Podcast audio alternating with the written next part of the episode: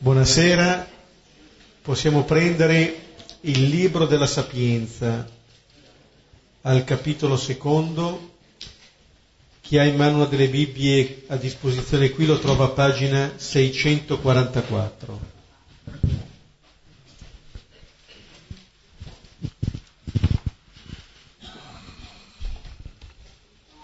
Sapienza 2, Pregheremo insieme dal versetto 1 al versetto 15. Pregheremo come preghiamo i salmi, alternandoci ad ogni versetto e pregando lentamente. È il discorso degli empi. Nel nome del Padre e del Figlio e dello Spirito Santo. Amen. Dicono fra loro sragionando. La nostra vita è breve e triste. Non c'è rimedio quando l'uomo muore e non si conosce nessuno che liberi dagli inferi. Siamo nati per caso e dopo saremo come se non fossimo stati. È un fumo il soffio delle nostre narici il pensiero è una scintilla nel palpito del nostro cuore. Una volta spentasi questa, il corpo diventerà cenere e lo spirito si dissiperà come aria leggera. Il nostro nome sarà dimenticato con il tempo e nessuno si ricorderà delle nostre opere la nostra vita passerà come le tracce di una nube, si disperderà come nebbia, scacciata dai raggi del sole e disciolta dal calore. La nostra esistenza è il passare di un'ombra e non c'è ritorno alla nostra morte, poiché il sigillo è posto e nessuno torna indietro. Su, godiamoci i beni presenti, facciamo uso delle creature con ardore giovanile. Inebriamoci di vino squisito e di profumi. Non lasciamoci sfuggire il fiore della primavera. Coroniamoci di boccioli, di rose, prima che avvizziscano Nessuno di noi manchi alla nostra intemperanza. Lasciamo dovunque i segni della nostra gioia, perché questo ci spetta, questa è la nostra parte. Spadroneggiamo sul giusto povero, non risparmiamo le vedove, nessun riguardo per la canizia ricche danni del vecchio la nostra forza sia regola della giustizia, perché la debolezza risulta inutile. Tendiamo insidia al giusto perché ci è d'imbarazzo ed è contrario alle nostre azioni. Ci rimprovera le trasgressioni della legge e ci rinfaccia la mancanza contro l'educazione da noi ricevuta proclama di possedere la conoscenza di Dio e si dichiara figlio del Signore. È diventato per noi una condanna dei nostri sentimenti, ci è insopportabile solo al vederlo. Perché la sua vita è diversa da quella degli altri e del tutto diverse sono le sue strade moneta falsa, siamo da lui considerata, schiva le nostre abitudini come immondezze, proclama beata la fine dei giusti e si vanta di avere Dio per Padre. Gloria al Padre e al Figlio e allo Spirito Santo, come era nel principio, ora e sempre, nei secoli dei secoli. Amen. Questa è una parte, quella che abbiamo letto, del ragionamento degli empi e il modo con cui viene presentata la vita secondo gli empi. Potrete poi riprendere questo testo anche portarlo fino alla conclusione. Noi ci siamo fermati un po' prima. E riportare questo pensiero, questo ragionamento, questo sragionamento degli empi è un modo per rendere esplicito ciò che a volte è presente, perlomeno come insidia, se non come dato di fatto che però non riusciamo a esplicitare. Parte questo pensiero da un dato di fatto, che questa vita ha un termine, però quello che si costruisce su questo dato di fatto è una lettura di questa vita. Perché dietro questo termine si nasconde per questi empi la questione del senso di questa vita, senso che non c'è.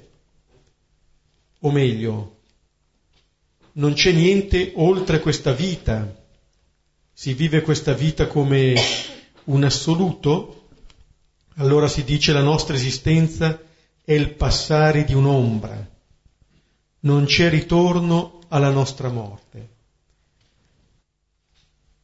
Leggere così quella che è la nostra esistenza ci porta a vivere in una determinata maniera, cioè rendere assoluta la nostra prospettiva di vita significa rendere assolute le cose che viviamo, ma fondamentalmente, fondamentalmente rendere assoluto un noi che è un noi dell'egoismo. Godiamoci i beni presenti, facciamo uso delle creature con ardore giovanile, inebriamoci di vino squisito e di profumi. Quello che si genera è una sorta di ansia del dover arraffare tutto, del non dover perdere niente di quello che abbiamo o che ci sembra di avere allora si diventa noi l'assoluto. E ogni cosa, ogni realtà creata, che siano persone, che siano dei beni, vengono riferiti unicamente alla mia persona. C'è un modo di vedere la realtà secondo questa prospettiva, ma c'è un modo anche di vedere le relazioni secondo questa prospettiva. Spadroneggiamo sul giusto povero. Vuol dire, il giusto non è ricco se è giusto non è ricco. Non risparmiamo le vedove, nessun riguardo per la canizia ricca d'anni del vecchio. Cioè ritenere che questo mondo sia l'assoluto secondo gli empi significa poi instaurare delle relazioni di questo tipo di forza, di dominio. Pensare di essere padroni della propria vita e della vita altrui. Tutto perché oltre non c'è niente. È quasi una reazione disperata a un modo di intendere la vita. E di fronte a questa, a questa prospettiva c'è la figura del giusto che diventa di imbarazzo a queste persone, perché vedono che c'è qualcuno che vive una vita altra la vita è la stessa, ma viene vissuta in altro modo da questo giusto. Un giusto che riconosce Dio come padre, per cui riconoscerà gli altri come fratelli e non come oggetti di cui impossessarsi, e di chi vive questa vita fidandosi, non avendo paura, come invece è l'atteggiamento degli empi allora il giusto percorre altre strade che non sono le nostre. La prospettiva degli empi non è l'unica. Ci sono diverse strade possibili, diversi modi di impostare una vita che è la stessa. Allora cambia il modo di vederla e quindi di viverla. Questo brano della sapienza ci introduce al brano di questa sera di Marco, capitolo 12, da 18 a 27. Ci troviamo nella parte finale del Vangelo, gli ultimi giorni di Gesù, e come all'inizio del Vangelo c'erano state cinque discussioni contro la legge, in nome della libertà dei figli di Dio, e nel finale c'è la discussione contro il potere. È entrato nel Tempio con l'asino e con la frusta il giorno dopo. Con quale potere fa queste cose? E Gesù spiega che il suo potere è il potere stesso di Dio, di una fedeltà nell'amore infinita, fino a diventare pietra scartata, ricusata, eppure diventerà testata d'angolo ed è il contrario del potere di Cesare. Abbiamo visto la volta scorsa il potere di Cesare, per sé i capi di questo mondo sono ritenuti capi, perché? Perché possono uccidere, ci possono mettere tutti a muro. Anche adesso pare. sono capi perché hanno il potere di vita sugli altri e decidono. E i re sono nati tutti perché sono tutti dei banditi quali prendono il potere, poi un bandito più forte lo prende al posto suo. Oggi più o meno è sostanzialmente ancora uguale. Ecco, questo è il potere dell'uomo sull'uomo e dar la morte. Il potere di Dio è esattamente il contrario, è quello di dar la vita anche ai morti. E quindi c'è tutto un altro orizzonte di vita, perché il potere di Cesare è tenere in mano le cose e le persone perché la vita sfugge, devi avere il controllo di tutto e poi crepi anche tu. Allora intanto almeno ti sei riempito e hai ucciso tanti. Per cui trionfa la morte nel mondo grazie a quella forma di potere. Ora c'è un'altra forma di potere che adesso vediamo. Marco 12, 18-27 E vengono sadducei da lui che dicono che non c'è risurrezione e lo interrogavano dicendo, Maestro, Mosè scrisse per noi che se il fratello di uno muore e abbandona moglie senza lasciar figli, il fratello di lui prenda la moglie e susciti seme al suo fratello. C'erano sette fratelli e il primo prese moglie e morendo non lasciò seme. E il secondo la prese e morì non lasciando seme. E il terzo lo stesso. E i sette non lasciarono seme. Ultima di tutti, anche la moglie morì. Nella risurrezione, quando risorgono, di chi di loro sarà moglie? Tutti e sette infatti l'ebbero in moglie. Disse loro Gesù, non forse per questo vi ingannate, perché non conoscete le scritture né la potenza di Dio? Quando infatti risorgano dai morti, né si ammogliano né si maritano, ma sono come angeli nei cieli. Circa i morti che risorgono, non avete letto nel libro di Mosè sul roveto come gli parlò Dio dicendo io sono il Dio di Abramo, il Dio di Isacco e il Dio di Giacobbe. Non è un Dio dei morti, ma dei viventi. Molto vi ingannate. Ecco, questo testo parla del problema fondamentale dell'esistenza, perché siamo al mondo. E la vita di tutti è una parabola. Si parte da terra, poi con un tiro più o meno alto più o meno lungo, si arriva tutti a terra. Quindi è uguale per tutti la vita. Si parte dalla terra e si torna alla madre terra. Ora che interpretazione si dà di questa parabola, che è uguale per tutti, perché nasciamo e moriamo tutti. Se la parola definitiva è che moriamo tutti, allora la vita è tutto sotto l'incubo che si nasce per essere uccisi. Dio che avesse progettato un mondo così, di creare dei figli per ucciderli, sarebbe da uccidere immediatamente. Quindi certamente Dio ci ha creati per la vita e l'uomo è desiderio di vita e l'unico incubo è che abbiamo coscienza di morte. Per cui se prevale in noi la paura della morte e diciamo che la morte è l'unico orizzonte, cominciamo a vivere la morte. Nasce l'egoismo, nasce, si uccidono gli altri per vivere, non si hanno relazioni vere neanche con sé. E invece la morte non è entrata nel mondo per invidia del diavolo, dice Sapienza 2.24. Cioè la morte è un evento naturale, come arrivare per esempio alla sera, più o meno se uno vive il giorno, la sera avviene e non è una tragedia, si va a dormire, si riposa e ci si alza. Quel che è tragico della morte è che è il limite della nostra vita. Ora, se io vengo dal nulla, non so di essere figlio di Dio, chiaro che vado nel nulla. Allora tutta la mia vita è concentrata su di me e vivo nell'ansia di finire.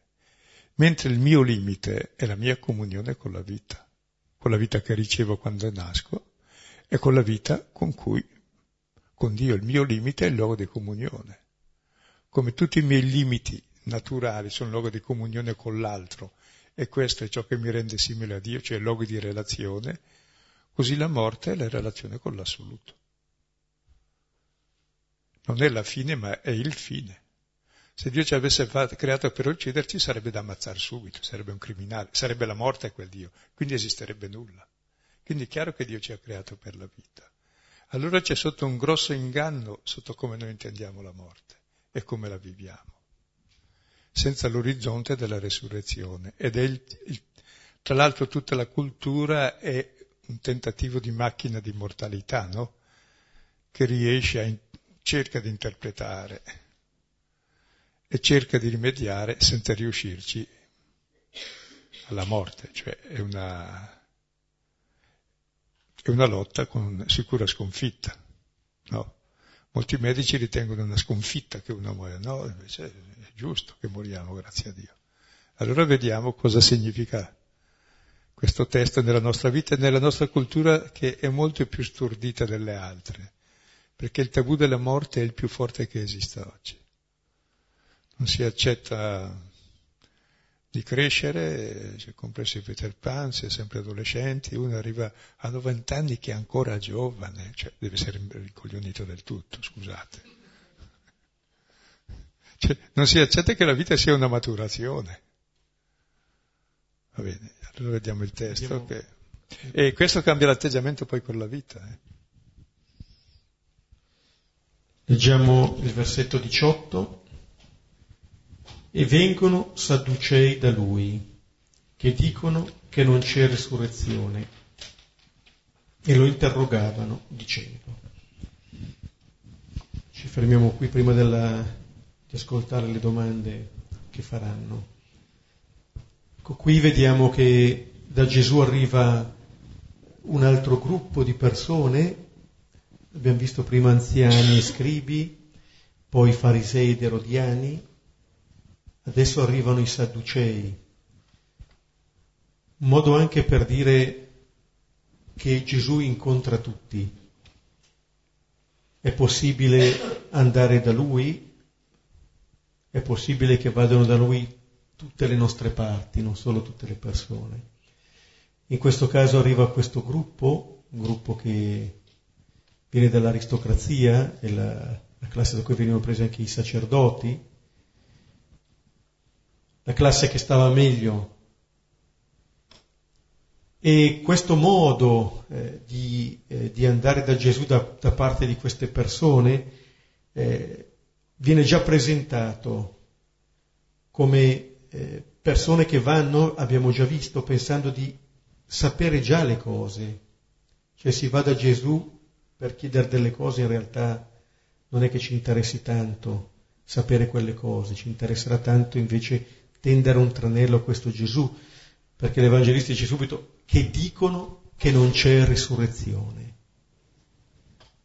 Ecco, questa è la caratteristica che viene messa in luce.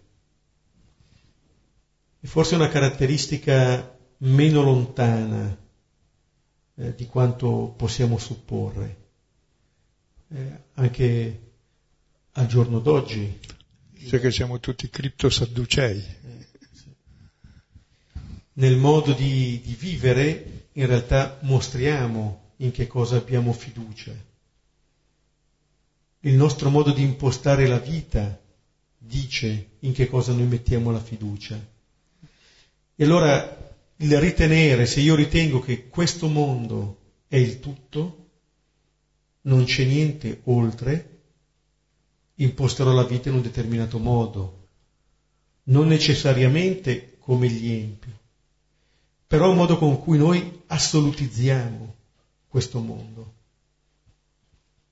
E allora il rischio è che si impostino poi relazioni con le cose, con noi stessi, con gli altri, in una maniera eh, disordinata. Come dire, la mia vita diventa l'assoluto, se non c'è nient'altro. Comincio a giudicare le cose a partire da me stesso. Poi se il mio assoluto è per la morte, è una disperazione costante.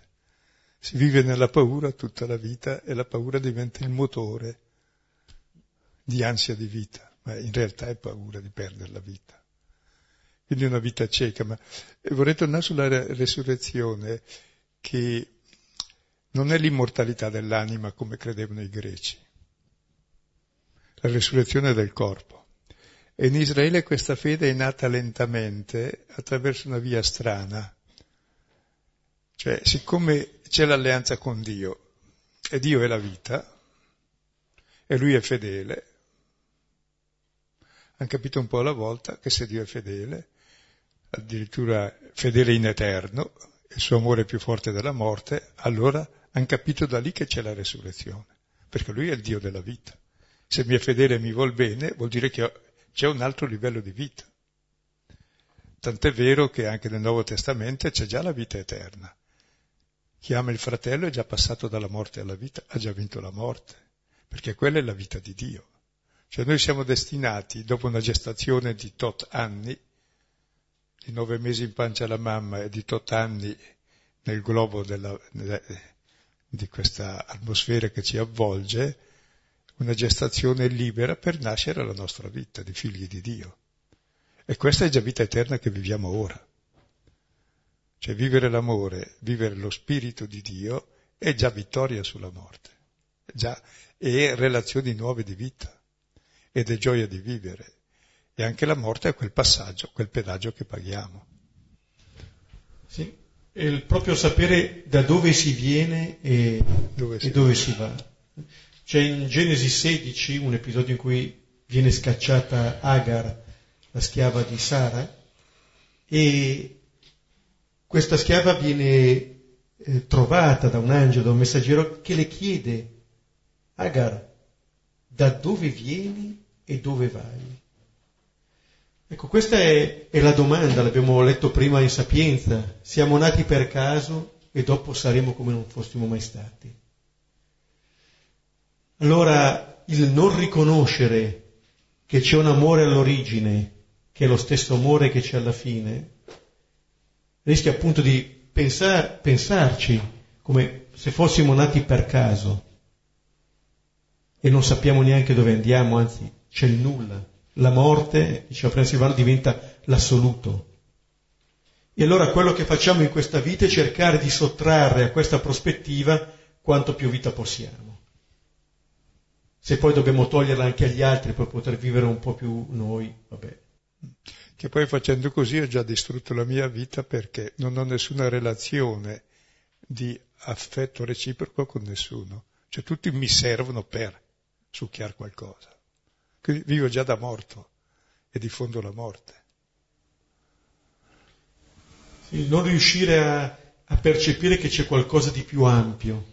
Se io citavo Genesi 16, capitolo prima c'è Abramo rinchiuso nella sua tenda che si lamenta perché se ne sta andando senza discendenza.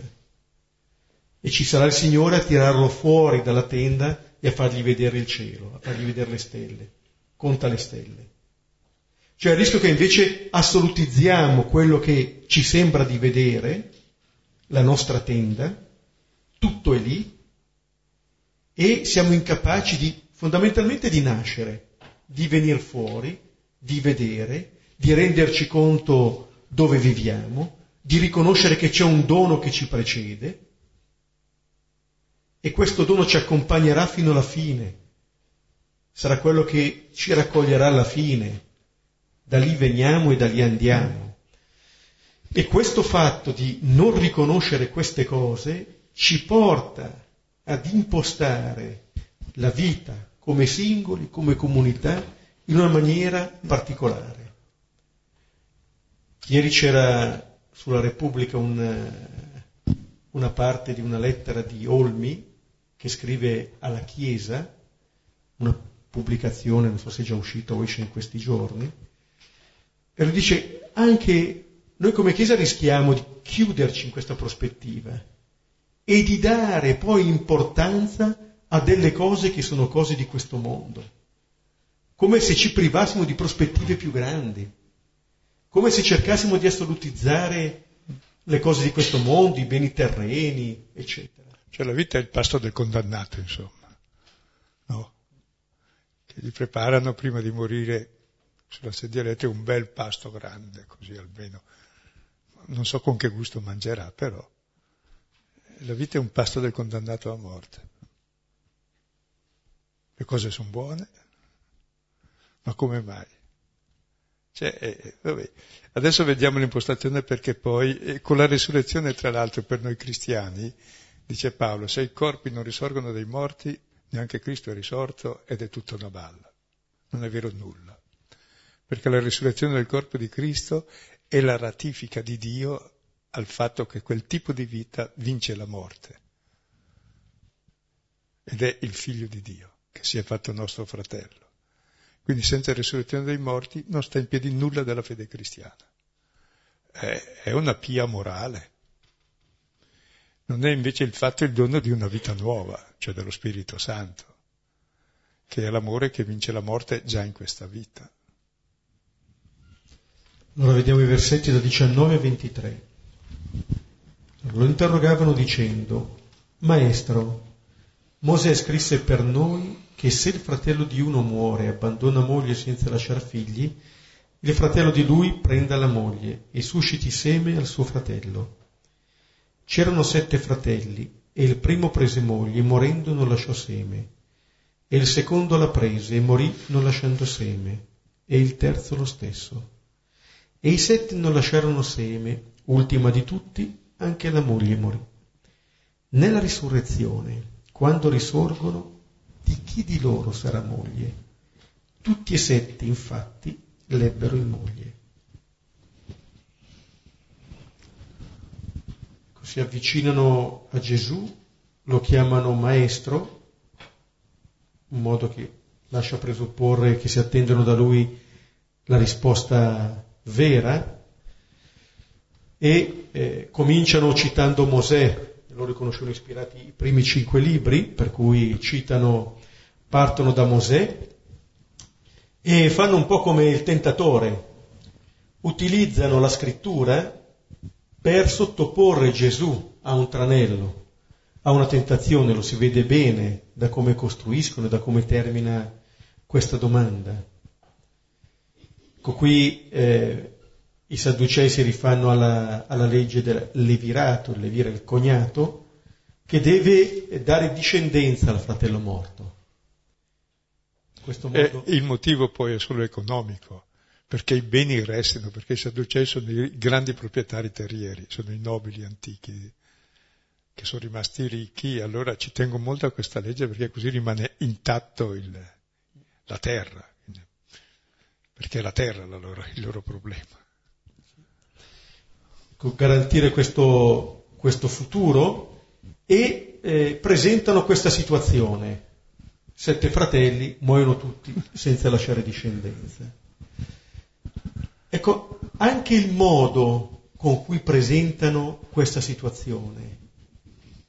Stanno presentando questa situazione molto triste, non, nuova, non, è, non sarà nuova, anche per Sara, la, quella che sarà sposito via anche lì ci saranno sette uomini che muoiono prima di lasciare discendenza. E poi muore anche lei, eh. non Sara questi. Però avevano vita più lunga anche già in questi tempi le donne, per ultime muoiono.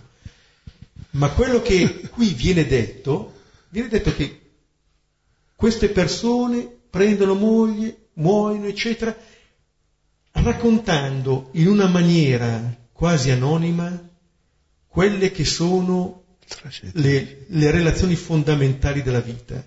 Qui stanno parlando di amore, di morte, di possibilità di figli, di tutte quelle cose che riempiono di senso la nostra vita.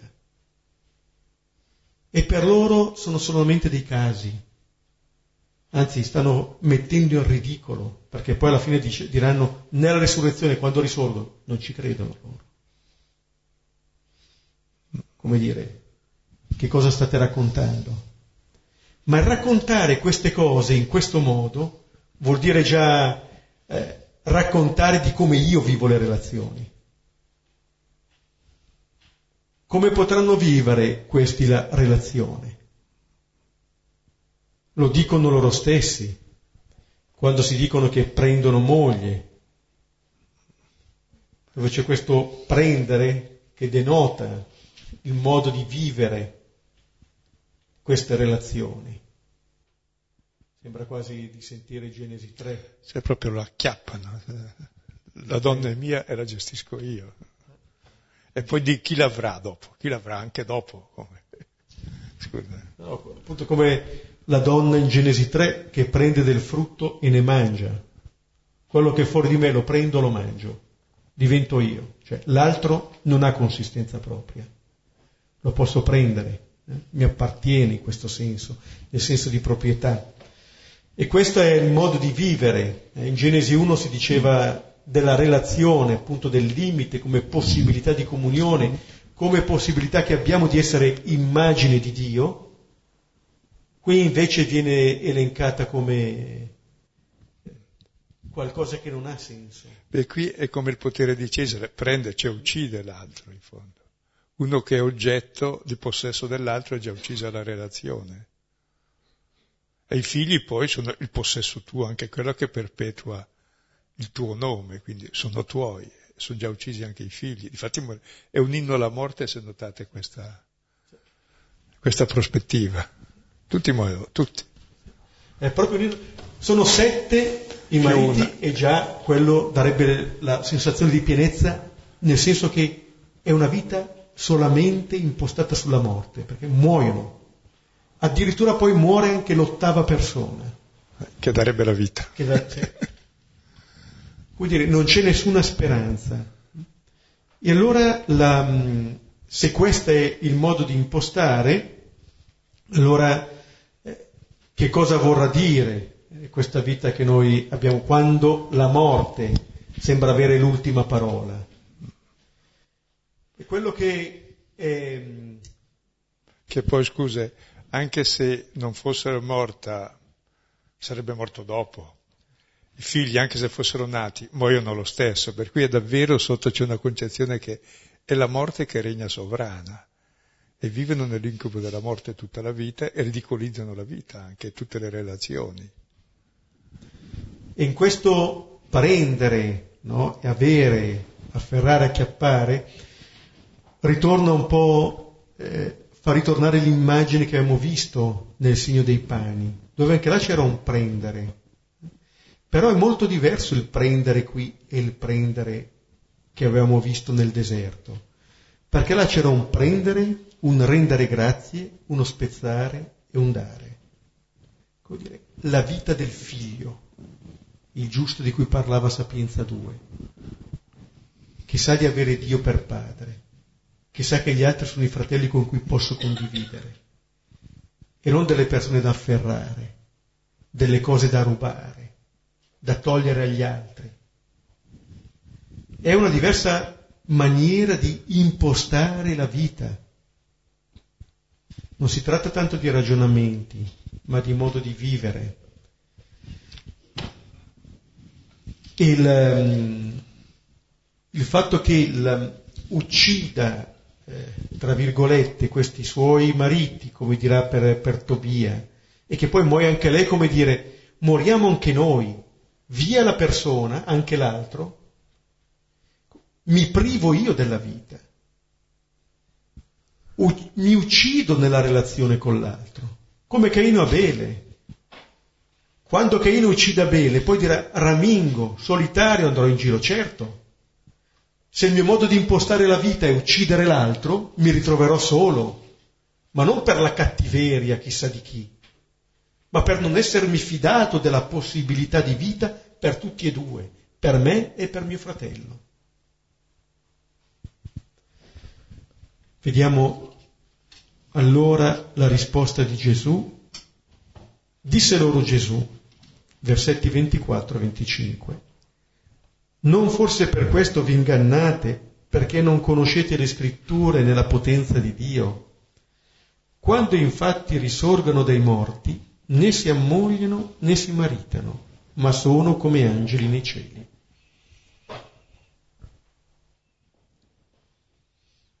Ecco, Gesù inizia con le parole vi ingannate e termina molto vi ingannate. Perché? Come noi viviamo la morte è il modo in cui viviamo la vita, viviamo per la morte. E qui c'è sotto un, gra- un grande inganno, che se la morte è la parola u- ultima della vita, la vita non ha senso, cioè, perché la morte è il contrario della vita. Allora ci deve essere un inganno in tutta l'impostazione della vita, un inganno di chi non conosce le scritture, che è la promessa di Dio, e Dio promette vita e non conosce la potenza di Dio, cioè non ha esperienza di Dio, di Dio della vita, del Dio che poi descriverà come relazione, cioè è uno che non ha mai vissuto, vive nella morte, è chiaro che vede buio, sta con gli occhi chiusi e non vede mai la luce, cioè chi vive nell'egoismo vive già tutto nella morte. Loro hanno tanti terreni, devono mantenerli, hanno bisogno della donna, hanno bisogno dei figli per tenere i loro terreni, dove saranno sepolti anche loro e i loro figli e le loro donne, ma L'ossessione è sempre quella che devo morire. Invece no, c'è una vita che sta oltre la morte. E in cosa consiste questa vita? La conosci dalle scritture, che promettono la resurrezione, e lo conosci già ora in questa vita dall'esperienza di Dio, della sua potenza, che la sua potenza è l'amore, e l'esperienza della relazione con Dio ti dà già la vita eterna. Vivi già oltre la morte. Sappiamo che siamo passati dalla morte alla vita perché amiamo i fratelli e l'amore è più forte della morte. E Dio stesso è riconosciuto come Dio proprio sulla croce, nel Vangelo di Luca addirittura mentre è lì crocifisso con i malfattori, perché, perché dice, dice un malfattore all'altro, ma perché non temi Dio che sei condannato alla stessa pena? Cioè capisce che Gesù è Dio perché sta lì condannato a morte al patibolo per star vicino a lui, vuol dire che quella persona è un amore più forte della morte, è solo Dio è più forte della morte, ed è amore e vita. Ed è questa esperienza per cui siamo, siamo nati, che l'uomo ha desiderio di felicità e di vita, e la felicità e la vita è l'amore e la relazione, non è un oggetto da possedere, né una persona da possedere. Quindi l'inganno è voler possedere le persone e le cose, invece di entrare in relazione di amore con le cose, che sono dono di cui si ringrazia e si condivide e mediano la relazione, e con le persone che sono dei fini addirittura di relazione. È come se avessero eh, queste persone questo inganno, no? Di fatto che il Signore ci ha, ci ha dato la vita, ma ci ha destinato alla morte come dire, pensare che ci sia un Dio così, estremamente cattivo. Questa è l'immagine diabolica di Genesi 3, di un Dio che è nostro nemico. Si ci ha fatto venire al mondo, però il panorama è questo, non è un grande dono. E allora questa immagine, invece di scoprire che questo Signore ci ha resi a sua immagine, capaci di amare come Lui ci ama.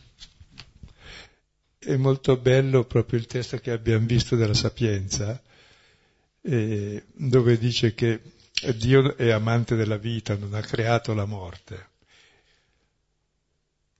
Ha creato l'uomo per l'immortalità e la morte è entrata nel mondo per invidia del diavolo, perché Dio è amante della vita. veramente ama tutte le sue creature e c'è uno spirito incorrettibile in tutte le cose, perché lui ha compassione di tutti, perché lui non guarda i peccati degli uomini, perché ama tutte le cose esistenti, perché nulla disprezza di quanto ha creato. E se l'avesse disprezzato non l'avrebbe neppure creato, cioè ha creato tutto per amore, lui è presente in tutto.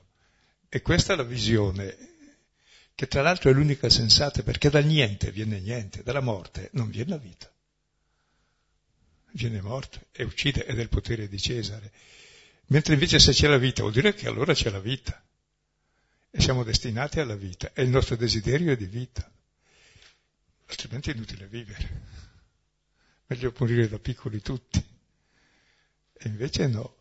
E allora dobbiamo avere esattamente questa, uscire da questo inganno tremendo che è concepire la morte come la fine e non invece come un punto d'arrivo, che è un passaggio duro per via del peccato e dell'egoismo che c'è, però direi che sì, la morte è un grande muro che c'è quando nasciamo, poi si assottiglia sempre di più, all'ultimo momento non c'è più e sei già oltre. E sei da dove sei venuto. Cioè, il fatto è più naturale perché nascere capita davvero un po' per caso, ma per morire è l'unica cosa certa. E chi ci ha dato la vita con la coscienza de, della morte, che solo l'uomo ce l'ha, o è un criminale oppure è un serbo qualcosa di importante. Cioè, non può essere Dio chi ha fatto così. Ed è l'immagine diabolica di Dio perché senza peccato la morte ci sarebbe stata, ma non sarebbe stata velenosa. E Paolo nella prima Corinzi 15:56 dice che il pungiglione della morte è il peccato.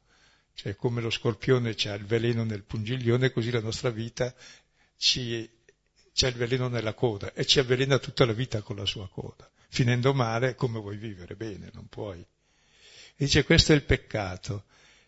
Perché? Il peccato è quel che diceva prima Beppe, che se io assolutizzo me, dove io finisco è la fine di tutto.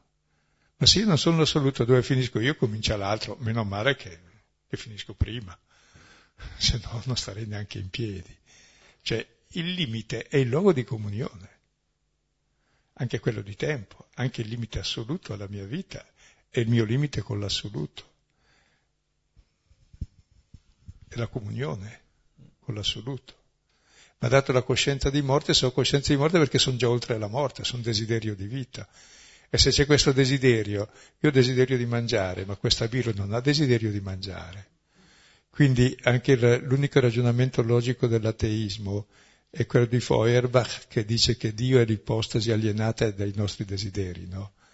Allora io gli direi, scusa, se è così, che il tuo ragionamento non è logico, tu desideri mangiare, sì, allora deduci che il cibo non c'è, semmai il contrario deduci, che ci deve essere.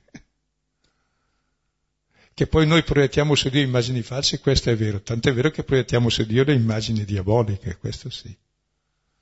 Ma se c'è il desiderio naturale di vita, come se c'è l'appetito, è perché c'è il cibo, se no non ci sarebbe l'appetito per sé. E noi dobbiamo seguire i nostri desideri e non la paura, che poi dopo è la paura della morte che ci rende chiusi e ci avvelena la vita e proprio il senso della fede è purificarci da questa paura per aver fiducia nella vita che già vivi ora nella relazione e nell'amore, come si dice subito dopo, magari. Sì, sì circa in, sì. Vediamo versetti 26-27.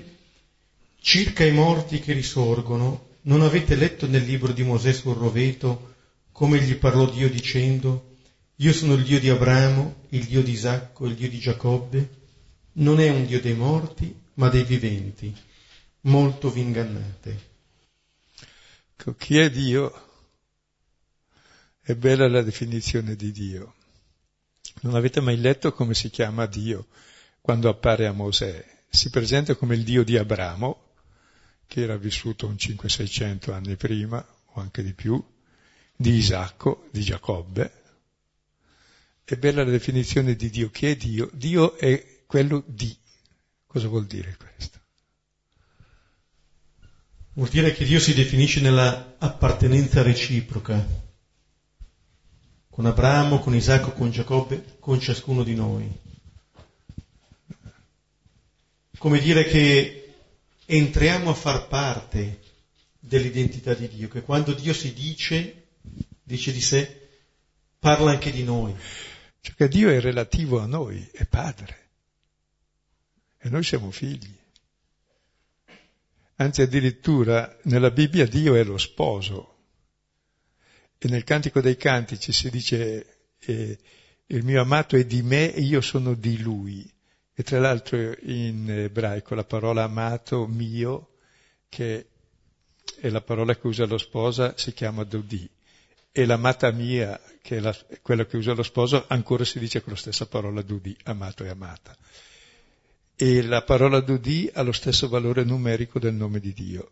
Infatti non si nomina mai Dio nel cantico perché Dio è esattamente l'amato e l'amata, è l'amore,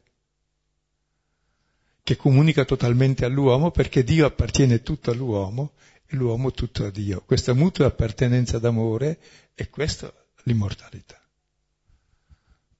Sono suo come lui è mio. E la relazione non muore perché Dio è eterno e l'amore pure, e il desiderio di vita pure. Sembra proprio che mette in evidenza questa relazione con il Signore, quindi il primato della relazione rispetto al modo di interpretare la vita che avevano presentato i, i Sadducei. E quindi cambia tutta la vita poi. Questa appartenenza reciproca al Signore poi fa sì che diventino le relazioni a fondamento della nostra vita, anche con, eh, anche con le altre persone, ed è qualcosa che non ha fine, un po' come il roveto che arde e non si consuma, che qui si può già sperimentare l'eternità, che quando c'è questo amore che arde, potrà ardere per sempre, senza aver fine tra l'altro anche il modo di Gesù di dialogare con questi sadducei. Loro avevano citato Mosè e lui riprende Mosè, parlando quel linguaggio che loro possono intendere, nell'ennesimo sforzo di aprire loro gli occhi su quello che è scritto, che sappiano almeno leggere e dire che queste relazioni appunto eh, non termineranno mai Penso che questo testo è quello che dice le cose più belle su Dio. Dio è di, è nostro, è di me, di te, di Lui. E poi è il Dio dei viventi, non della morte. E quindi siamo viventi anche noi. E abbiamo la stessa vita che è esattamente la relazione d'amore tra l'uno e l'altro che si chiama Spirito Santo. Il senso della nostra vita è crescere in questo. Appunto terminava, come veniva sottolineato anche prima, eh, questa risposta di Gesù dicendo molto vi ingannate. Cominciava così Gesù parlando di inganno e termina così, dicendo che ci inganniamo molto. Chi assolutizza eh, la morte, di fatto, questa prospettiva, si inganna. E anche a volte nel nostro modo di parlare emerge il sadduceo che è in noi. In modo di dire, per esempio, finché la salute, finché c'è la salute, eh, c'è tutto. Lo sappiamo bene che quando si sta male, si sta male. Ma dire finché la salute c'è tutto è come dire, è un'altra forma. Finché c'è vita c'è speranza. C'è Vuol dire che sei disperato perché sai di morire. E invece c'è una speranza perché c'è la possibilità di vivere in un'altra maniera questa vita, perché altre sono le sue strade, diceva il libro della Sapienza. Si può fare un percorso diverso e sperimentare già durante questo percorso quei segni di, quei semi di risurrezione che già ci sono. La consapevolezza che una vita che si consegna, una vita che ama, non è una vita persa, anzi, ci si ritrova. Chi vorrà salvare la propria vita la perderà. Chi vuole arraffare tutte le cose la perderà. Ma chi perderà la propria vita per causa del Vangelo la troverà. Ma è il modo con cui noi ritroviamo noi stessi, ritroviamo la nostra verità. Come dire, dicendo queste parole, Gesù non sta parlando degli ultimi tempi e basta. Sta parlando del senso del nostro presente, delle cose che facciamo, della speranza che possiamo avere nelle cose che facciamo. E pensavo poi, tra l'altro, se non c'è una prospettiva futura di speranza, vivi un presente disperato e realizzi esattamente quello che temi, cioè la disperazione, il male.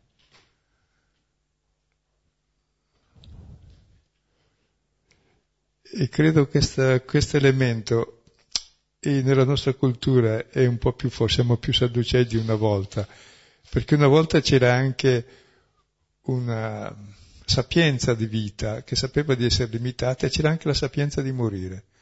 Mi ha colpito proprio prima di Natale una signora un po' più giovane di me, che era morta la sorella molto più giovane cinque anni fa e che, che avevo assistito, dice ho scoperto che c'è un cancro, morirò tra due o tre settimane. Mi devi aiutare a morire con dignità e a sapere che la vita ha un senso, anche la morte. È stata bravissima perché, ed era abbastanza lontana per sé dalla pratica, no? ma ha capito che se si vive è perché si deve vivere. E mi ricordo bellissimo un'altra volta una signora che era venuta alla lettura mentre leggevamo, un episodio che vedremo della stanza superiore, che, insomma, che dice che Dio lo incontri già nel tuo cuore, è lì il luogo dove tu scopri la vita. Aveva la sclerosi multipla plaque quasi all'ultimo livello, poi non l'ho più vista, era venuta con un'altra, e poi dopo due o tre mesi mi manda a chiamare e è morto poi due giorni dopo, e mi diceva leggimi quel testo lì perché ho capito che è proprio vero, che Dio è dentro di me e sono contenta di morire perché vado a incontrarlo. Era una donna che non era mai stata in chiesa, conviveva con uno sposato, quindi non aveva, ma aveva capito, perché tutti abbiamo un'interiorità, un desiderio di vita che è già dentro di noi e di amore, che basta scoprire lì e quello è già Dio, è la relazione sua. Noi siamo la relazione che Dio ha con noi ed è già dentro di noi. Mentre viviamo eh, così nelle fantasie esterne, ecco, non nell'interiorità.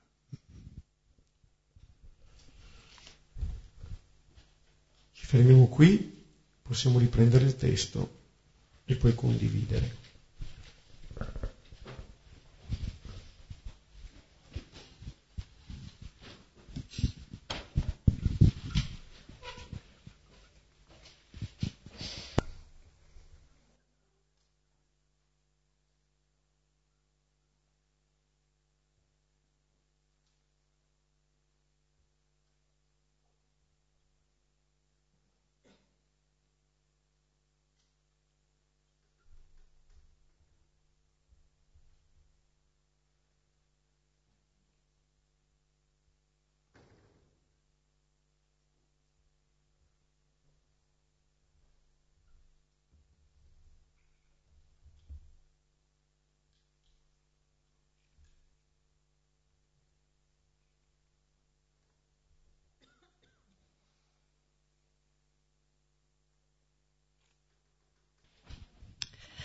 È vero che il Vangelo guarisce. E questa sera mi colpisce questo argomento, la morte, perché io ho avuto, l'ho proprio sentita eh, nella realtà, eh, eh ero giovane, 23 anni, e dunque ho lottato per quattro ore e dovevo morire. Già mi sentivo le gambe fredde. E poi ad un tratto una, l'ultima puntura mi, mi messa, ho sentito proprio il corpo rivivere. Però certamente eh, mi ha lasciato fragile con la paura e ho vissuto malissimo in tutto il tempo perché dovuto, devo sentirmi di star bene, eh, se, eh, devo curarmi, no? Eh, vabbè, comunque eh, sono arrivata a questo tempo, insomma, che, a questa mia età. E questa sera capisco, ma ho fatto anch'io un cammino col Vangelo e piano piano capivo lentamente, ma questa sera è proprio mm, luminosa la, la serata, perché alla resurrezione io ho sempre creduto, eh, perché in quel momento l'ho vissuta una risurrezione, ma avevo paura di chiudere gli occhi e anche di dormire. È una cosa terribile, non so forse spiegare bene, la, eh, non mi vengono le parole giuste, non lo so. Comunque, mh, mm, credo che eh, questa risurrezione del, eh, la morte mi fa sempre paura, ma credo nella risurrezione, eh, però è il sonno che mi, che mi, spaventa ancora. Penso che andando avanti col Vangelo eh, mi può, po, posso superare questa, questa paura. Ascolta, se uno non ha paura della morte bisogna aver paura di lui, è un criminale. Di? Di?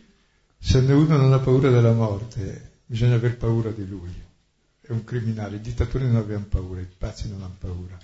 Ma un conto è aver paura, un conto è essere avuti dalla paura. Eh, io sono caduta nella... Sì, essere succhiati dalla paura della morte, allora tutta la tua vita è governata dalla paura. Mentre invece va bene. La paura c'è, ma la si vince con la fiducia ed è normale aver paura che ti serve come istinto di conservazione. Però dico la prospettiva, perché la paura sta in quel che sarà dopo.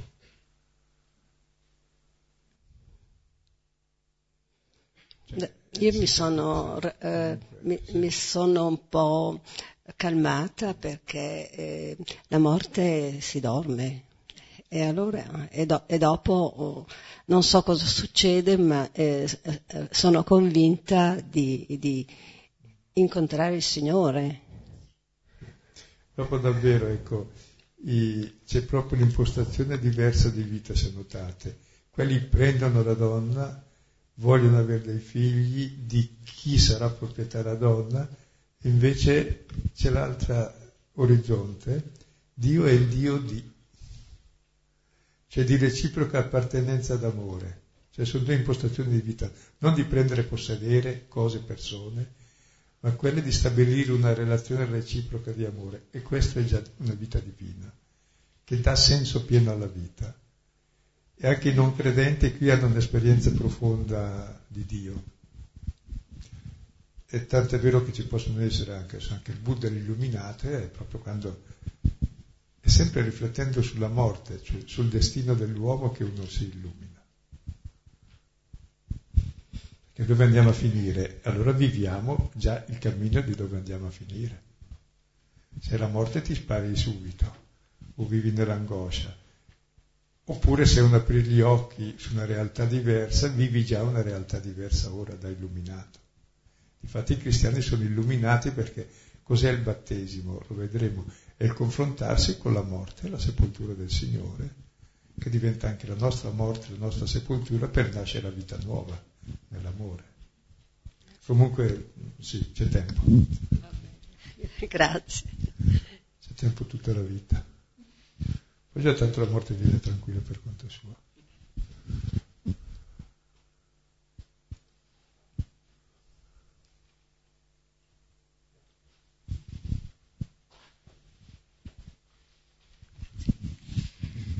Io stavo pensando a quello che dicevi della fiducia, della fiducia che ci si ricongiunga appunto al creatore. Eh, io ho sempre avuto paura della morte, in modo abbastanza contenuto, insomma, cercando di razionalizzare, cercando di sopravvivere, non farmi prendere dal panico. E finché ehm, sette anni, eh, cinque anni fa è morto il mio cane, con il quale avevo una relazione splendida. Io ho un rapporto molto bello con i cani. È morto il mio cane, è stata una tragedia, perché ovviamente era una parte, un appendice di me, quindi era una, un discorso molto... E io l'ho assistito eh, come meglio potevo, nel senso che se a me un domani assistessero un decimo di quello che ho assistito il cane, mi andrebbe di lusso. Facevamo un po' i turni con la veterinaria che mi imponeva quasi di sopprimerlo perché eh, insomma i cani non è giusto farli soffrire, eccetera. E io che mi sentivo in colpa, eh? E, e, sì, effettivamente. E, e, niente, io ci pensavo perché dicevo in effetti, razionalmente, quindi la chiamavo e le dicevo mi sa che è giunto il momento, eh, comunque aspetto una mia telefonata da un momento all'altro e immancabilmente non lo facevo e andavo avanti. E la cosa che mi impressionava era questo sguardo comunque tranquillo e sereno di questa bestiola che mi scodinzolava quando entravo in casa e lei era lì, come, cioè proprio serena la vedevo. E io impazzivo a vederla così perché dicevo, bah. e questo però mi tratteneva dal sopprimerlo ovviamente, quindi poi pian piano non si muoveva più, la dovevo portare giù. Ultimi, fortunatamente ecco i cani hanno questa tragedia, in un mese risolvono tutto perché quando la cosa degenera in modo così grave, sono stati 40 giorni, tra l'altro sono stati 40 giorni della Quaresima di quell'anno ed è morta il venerdì santo. No, una cosa bellissima. Che, ma l'ho letta dopo la cosa, cioè lo, me ne sono accorta. No, me ne sono accorta dopo, belli- cioè, vabbè. L'unico momento in cui io non l'ho assistita ovviamente e l'ho lasciata, insomma, la sera prima già ho detto non possiamo più vivere così, insomma, vabbè. E, è come se l'avessi lasciata andare, le avessi dato l'autorizzazione di, di, morire in santa pace, come lei probabilmente già chiedeva da un po', pur non avendo fatto eh, nessun tipo di cura particolare. Beh, tutto questo e io avevo già assistito a molte morti di esseri umani molto cari anche, che però mi, mi, aiut- mi continuavano a, a, incrementare la paura della morte, forse perché loro avevano paura di morire. Quindi... Invece quest- il cane mh, mm, mi ha fatto vedere che si può non aver paura della morte. È chiaro che non ha coscienza probabilmente di quello che sta succedendo, ma il messaggio mi è passato così. Allora racconto cose non da cani ma da umani. E mi trovavo in ospedale per via di una polmonite che non passava e allora mi chiamano per confessare un vecchietto dove li mettono in stanza due quando sta morendo e, questo vecchietto che aveva 80 anni o che mi dice alla fine non si faccia vedere a darmi la soluzione perché l'altro sta male, potrebbe aver paura. E mentre mi diceva così è morto lui. Ah. Questo è come Cristo, si preoccupa degli altri. È una cosa divina. Riscatta l'umanità un gesto simile. Ah. E sapeva di morire. Eh. Diceva, non si preoccupa perché magari lui pensa, poi dopo si preoccupa perché viene così. Un uomo che non so chi sia, l'ho visto solo in quel momento. ho visto altri casi simili, ma dico per dire, sono mm. cose bellissime.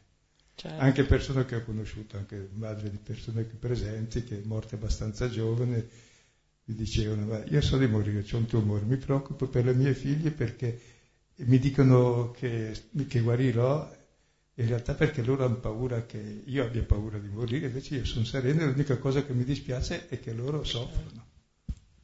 Ecco, difatti dopo... Eh. Sono cose che magari neanche dicono a loro, mm. agli altri, ma uno le vive e le elabora. E ho visto più casi perché così senza... Certo. E io da, da, quel momento effettivamente ho avuto paura per gli altri, avendo visto come ho sofferto io, non ho più paura della, della mia morte, non ho più paura adesso, parliamone, però eh, diciamo che ho un rapporto decisamente migliore e ho paura ecco, per gli altri perché, perché così, invece no. mi sembra che sia un incontro, è come il ciclo che, insomma, che continua, insomma, una cosa circolare. Grazie. I Sadducei, in particolare, cioè non è che siano i proprietari terrieri, erano una setta? Erano, no, erano l'antica nobiltà terriera che aveva un, un, grosso potere perché tutti i sommi sacerdoti venivano da loro e avevano, facevano parte del, del Senato, del Sinedrio, come una categoria la più alta. Di diritto? Sì.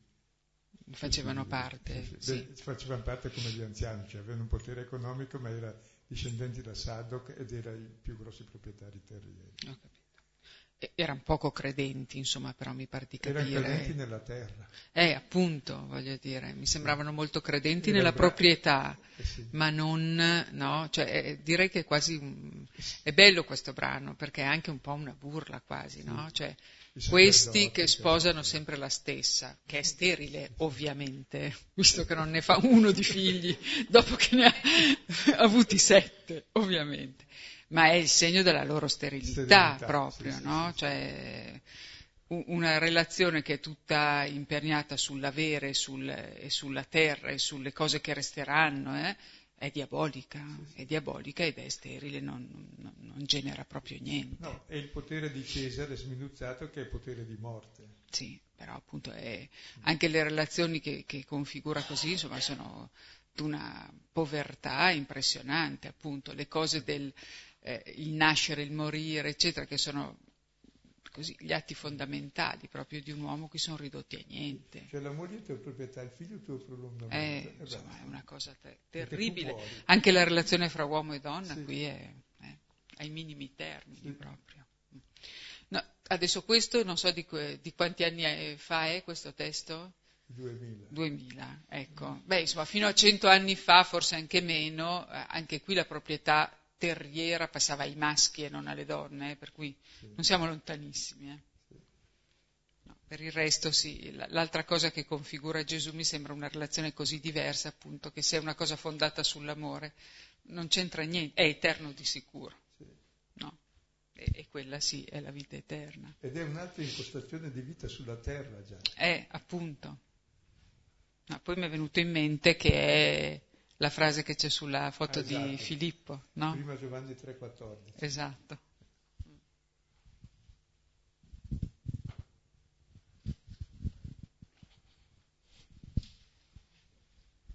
Mia nonna è morta all'età di 95 anni, tipo 5 anni fa, e da quando è rimasta vedova, uh, aveva 50 anni, lei ha cominciato a mettere da parte uh, tutta, tutte le cose per il suo funerale.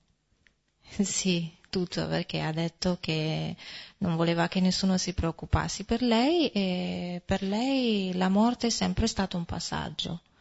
E io mi ricordo che sono cresciuta insieme a lei e mi spiegava che cos'è la morte, non sono ancora riuscita a capirlo pienamente. Addirittura mm, tipo 5-6 anni fa, quando io sono andata a casa, eh, abbiamo fatto una foto eh, con la nonna e i miei genitori davanti alla croce perché aveva addirittura la, proprio tutto il suo posto.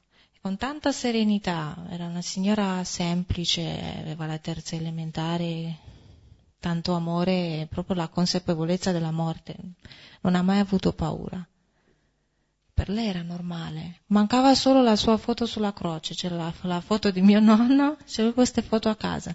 E noi non eravamo scandalizzati, è normale, insomma. Però non ho ancora elaborato io per me stessa suo, questa sua consapevolezza. Tutto qui. E sai una cosa che adesso non si fa più, ma quando ero eh, io in noviziato, 50, 55 anni fa, e ogni sabato c'era mezz'ora di preparazione alla morte. Sì, allora fissa, si preparava, si stendeva sul letto come se dovesse morire. E allora che pensieri avevo? Mi preparavo all'incontro col Signore, giustamente. No, te cominci a familiarizzarti, scusa. Ma questo mi permette di vivere. Se la sera non ti riconcili con la morte, non puoi neanche dormire hai paura, perché è come morire e dormire, eppure riposare. E ti abbandoni a così bello il sonno.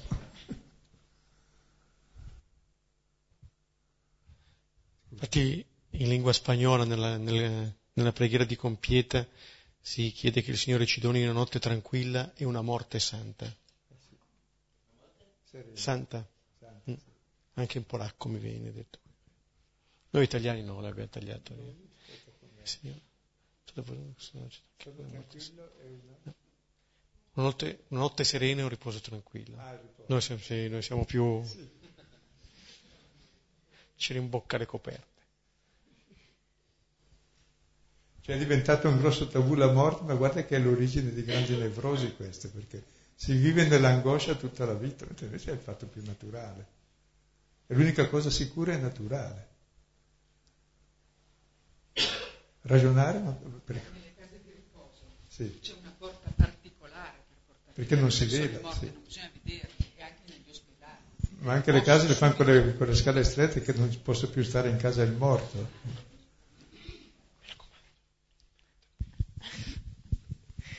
No, ehm, sarà che forse ho un'età diversa rispetto a tutti coloro che hanno parlato finora, cioè senza... Però, mh, no, nel senso, no, è che semplicemente a me, leggendo questo brano, mh, penso a una morte diversa. Eh, non penso soltanto alla morte fisica, ma penso alla morte come la paura di perdere qualsiasi cosa, la paura di perdere ehm, occasioni, ad esempio, nel momento di vita in cui sono adesso. E quindi quello che vorrei cogliere adesso da questo brano è più l'invito a non ti ingannare, cioè non pensare che, mm, che il tuo desiderio di vita che esprimi come non voler perdere nulla sia il modo giusto per vivere ma mh, tieni conto che non è appunto come prima si citava eh, il passo mh, di mh, eh, sì, no, di chi perderà la propria vita la troverà. E, e quindi niente, io mh, quello che mi porta a casa in realtà questa sera è proprio un, uh, un invito a provare a cambiare, a um, cambiare un po', come si diceva all'inizio, un'intenzione di vivere la vita, cioè il desiderio di non vederlo come paura di perdere, arraffare il più possibile. E quindi la morte che tutti possiamo, secondo me, vivere in questo momento, in cui non mi sembra che nessuno di noi sia per morire, è, iniziamo a vivere già da adesso il non aver paura della morte, ma del sentimento di perdere. Sei molto saggia, brava. C'hai molti anni di saggezza in pochi anni di vita.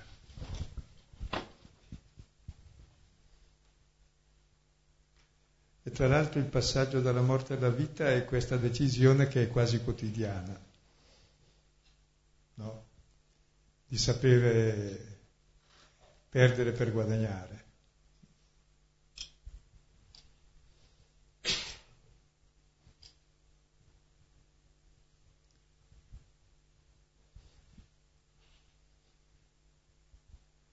Abbiamo parlato di morte, ma volevamo parlare di resurrezione, vi siete accorti, no?